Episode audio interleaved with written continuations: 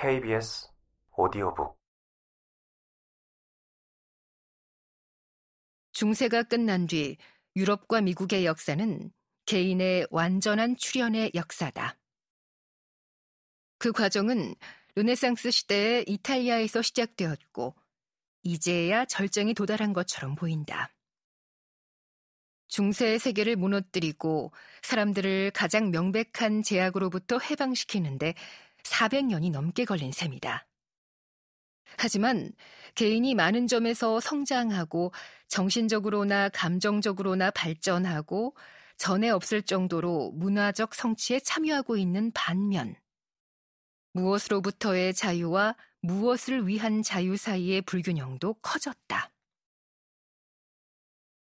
모든 속박으로부터 해방되는 것과 자유와 개성을 적극적으로 실현할 가능성의 부족 사이에 존재하는 이런 불균형 때문에 유럽에서는 공황 상태에 빠진 사람들이 자유에서 벗어나 새로운 속박으로 뛰어들거나 적어도 완전한 무관심으로 도피했다.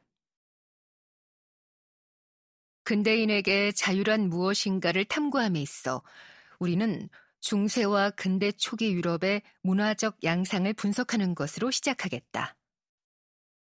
이 시기에서 구사회의 경제적 토대는 근본적인 변화를 겪었고 그와 함께 인간의 성격 구조도 그에 못지않게 근본적인 변화를 겪었다.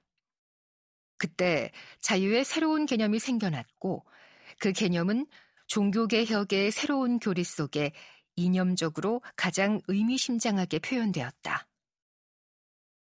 근대 사회의 자유를 이해하려면 근대 문화의 토대가 놓인 그 시기를 출발점으로 삼아야 한다. 근대인의 형성 단계인 이 시기는 근대 문화 전반에 작용할 다양한 의미, 자유는 한편으로는 외적 권위로부터 벗어나 차츰 독립하는 것을 의미하지만 또 한편으로는 점점 고립되어 결국 자신을 하찮고 무력한 존재로 느끼는 것을 의미한다. 를 그 후에 어느 시대보다도 뚜렷이 인식할 수 있게 해주기 때문이다. 인간의 성격 구조를 이루는 새로운 요소들은 그 기원을 연구하면 더 잘 이해할 수 있다. 자본주의와 개인주의의 본질적 특징들을 그 뿌리에서 분석하면 우리와는 근본적으로 다른 경제 체제나 성격과 대조할 수 있기 때문이다. 이 대조 자체가 근대 사회 체제의 특수성을 이해하기에 더 좋은 시각을 제공해주고 근대 사회 체제가 거기에 사는 사람들의 성격 구조를 어떻게 형성했는지, 그리고 이 성격 변화가 낳은 새로운 정신은 어떤 것인지를 더 잘 이해할 수 있게 해준다.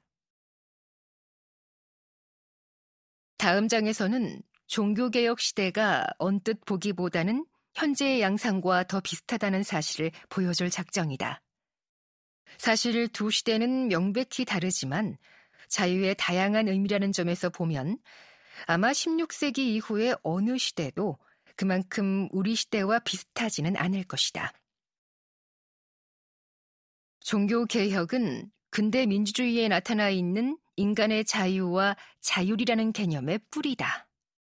그런데 이 측면은 특히 비가톨릭 국가에서는 항상 강조되지만 다른 측면, 인간 본성의 악함을 강조하고 개인의 무의미함과 무력함, 개인이 외적인 힘에 종속되어야 할 필요성은 무시된다.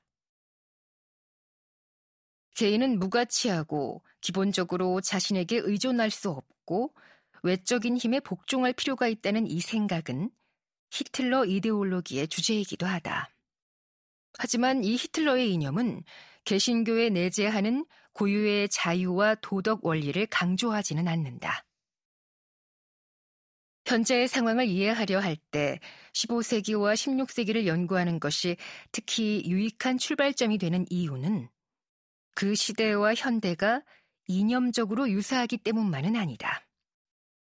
두 시대의 사회적 양상에도 근본적인 유사성이 존재한다. 나는 이 유사성이 어떻게 이념적 유사성과 심리적 유사성의 원인이 되는가를 보여주려고 애쓸 작정이다. 그 당시에도 지금과 마찬가지로 인구의 대다수가 경제 및 사회 구조의 혁명적 변화 때문에 전통적 생활 방식을 위협받고 있었다. 특히 중산계급은 오늘날과 마찬가지로 자본의 우월한 힘과 독점권에 위협을 받았다.